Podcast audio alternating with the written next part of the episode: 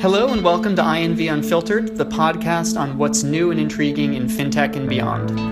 This podcast comes from INV FinTech, which is the global fintech accelerator run in partnership with Fiserv, the global banking technology company, and several banks, including US Bank.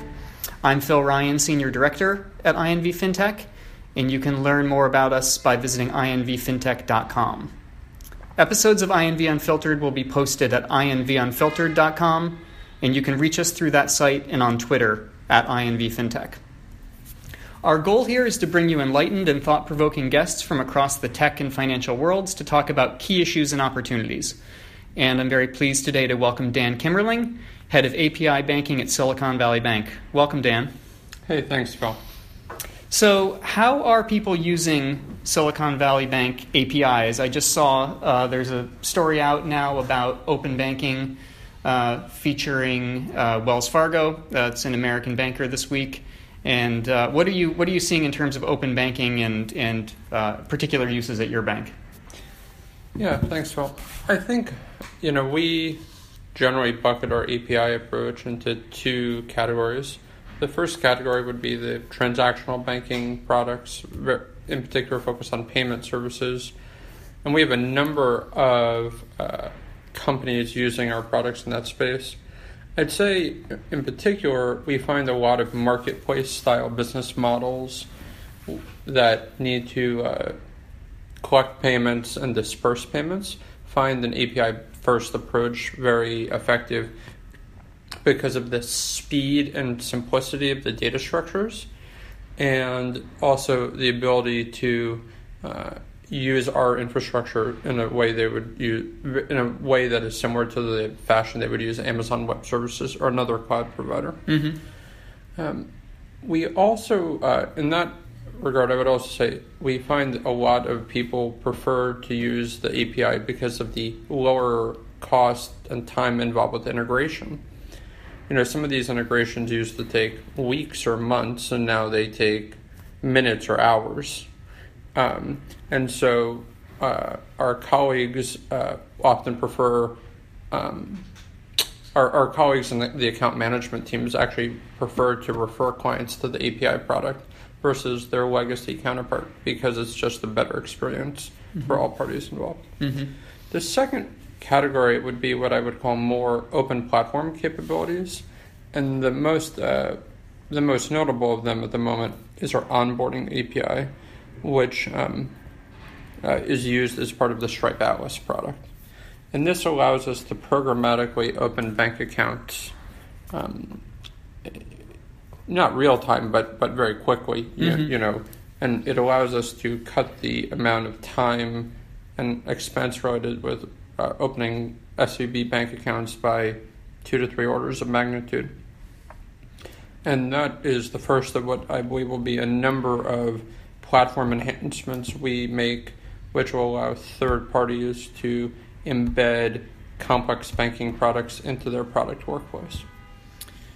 What about uh, what about companies that have relied on screen scraping? Are we actually seeing a move from screen scraping to APIs for data sharing? I know that that's what a lot of people want to see, but is that really is that actually happening? Yeah, I mean, I think that at the end of the day, there will always be a tension between consumers, uh, the organizations they give their data to, whether that be banks and financial data or other types of businesses where they give other types of data, and third parties that want access to that data. And I think as an industry, we probably need to come up with some kind of um, standard or perspective on the non technical aspects of it and also the technical aspects. Um, I think. Uh, aggregators make very valid arguments about their desire to meet the consumer's need to federate data. Mm-hmm. I think financial institutions make very valid arguments about the liability inherent in sharing that data. Um, but I think that because what we know is that consumers want these experiences and products and services, uh, we as an industry, it's important for us to provide that capability. Mm-hmm. So many of our listeners are startups, and what are you seeing in terms of the venture space? Yeah, I mean, there are, you know, which is a space you're involved in. Dan Dan uh, has uh, or is part of uh, uh, Deciens capital. Am I saying that right? Close enough. My Latin is a little rusty. Much closer than most people. what I, what I would say uh, in this regard is that there has been a lot of capital that has flown into the financial services vertical, uh, amongst other categories for which dollars flow into the venture ecosystem. At the same time, you, the data suggests that uh, the venture capital ecosystem actually underserves the fintech community because while it is true that 2.5% of venture dollars flow into fintech, what we know is that 14% of global GDP is in FinServ. And so that's a big gap and a big opportunity. Um, so I think that's an interesting, uh, you know, anecdotal data point. Mm-hmm. You know, SVB has. Um, Why is there that disparity? Is it a hard space for people to, to fathom? Or is it a hard space to make money in? It's a tough business? I, you know, I, I don't um, really. I, am sure there are many answers. And, and um, maybe the one thing I would say is that, or, or a hypothesis I would proffer, is that investing in financial services is not like investing in software.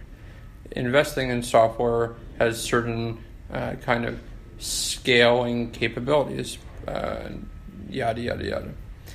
Investing in financial services, because of the specialized nature of the distribution, the capital markets, the risk management, the compliance, the distribution. Uh, I, I, could go on and on about why uh, FinServ is not like software. It makes it much closer to the business of investing in life sciences or hardware, mm-hmm. where the kinds of capabilities that um, venture funds provide their portfolio companies are much more highly specialized. Mm-hmm. And the kinds of due diligence and the economic model is just different. Right, right. Um, so Apple released a uh, P2P solution, long long rumored. Is there any reason to expect this to be more popular than Apple Pay, which the numbers are are uh, quite quite small? Well, small from one perspective, I suppose, and large from another. Yeah, I mean, I don't know how big the Apple Pay numbers are. What I would say is that there are basically four flows of payments there's a B2B payment, there's a consumer to consumer payment, there is a consumer paying a business, and there is a business dispersing capital to a consumer. And at this point, it seems to me that Apple has always built the infrastructure for three of those four. Um, the consumer to consumer payment and consumers paying businesses. It doesn't seem, and so uh, Apple this week also released something called Business Messenger, which mm-hmm. allows. Did you see this? Yep, yep. Right, En- enhanced functionality in Messenger for businesses to talk to their customers. Just right, and a business can have a presence in the Messenger ecosystem. So you you could totally envision a world in which a business that could disperse funds through Apple Pay into a customer's Apple uh, their wallet application, etc. Especially given the Cash Card and the partnership with Green Dot Bank mm-hmm. that Apple is signed. So that strikes me as Apple trying to cover their bases on most of the, let's call it, uh, normal consumer-facing fund flows and um, it seems to me that it's only a matter of time before Apple Pay, especially in the disbursement of funds, becomes a very viable rail. Interesting. And the the total market cap for cryptocurrencies passed 100 billion. I saw today. What's your uh, what's your what's your take on that? Well, I think you have to separate out kind of three, at least three different concepts, and there may in fact be more concepts. Mm-hmm. There's um, distributed ledger technologies. Yep. There are chains. There are tokens. there, and then